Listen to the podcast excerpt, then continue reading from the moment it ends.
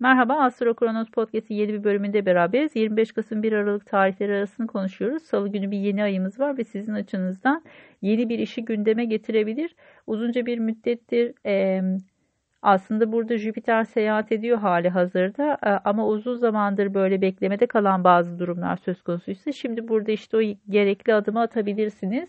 Ama bu e, Neptün'ün e, kare açısı da var yeni aya. O yüzden birazcık e, dikkatli olmakta fayda var. Özellikle 15 derecelerde değişken burçlarda göstergeleriniz varsa Neptün'ün bu yanıltıcı etkilerini açıksınız demektir.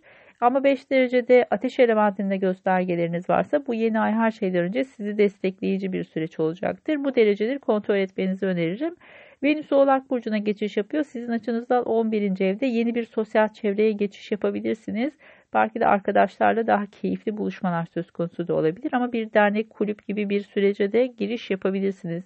Çarşamba günü e, yeni aile ilgili konularda dediğim gibi bazı yanıltıcı etkiler var. O yüzden uzun vadeli kararlar için beklemede kalmanızı, bunun için daha çok perşembe ya da cumartesi günü kullanmanızı öneririm. Perşembe günü e, Merkür'ün Neptün'le uyumlu bir açısı olacak. Özellikle yasal konular ya da yurt dışı seyahatlerle ilgili kararlarınız varsa ya da akademik konularda bazı kararlar almanız gerekiyorsa bugünü kullanabilirsiniz. Hemen ardından Venüs'ün Uranüs'le uyumlu bir açısı olacak. Toprak elementinde ilk derecede göstergeleriniz varsa ya da su elementinin ilk derecelerinde göstergeleriniz varsa burası sizin açınızdan destekleyicidir. Her şeyden önce arkadaşlarla sosyal çevreyle bir yolculuğa çıkmak, e, bir eğitime katılmak ve burada bir yeni bir sosyal çevre elde etmekle ilgili bazı gündemler ön plana çıkabilir.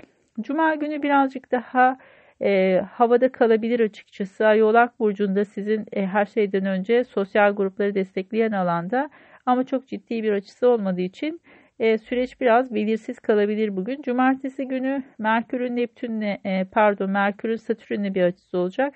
Aslında uzun vadeli kararlar için destekleyici bir tarih bu.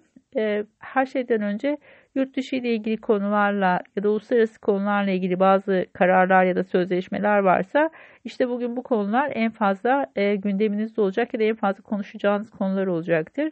Pazar günü ayın Uranüs'le bir kare açısı var. Her şeyden önce araç kullanıyorsanız yolculuklara dikkat diyoruz. Bu konuda kaza riski olan e, gruptasınız. Temkinli olmanızda fayda var. Genel itibariyle de sizi destekleyici bir hafta. O yüzden de iyi kullanmanızı tavsiye ederim. Keyifli bir hafta olmasını diliyorum. Görüşmek üzere, hoşçakalın.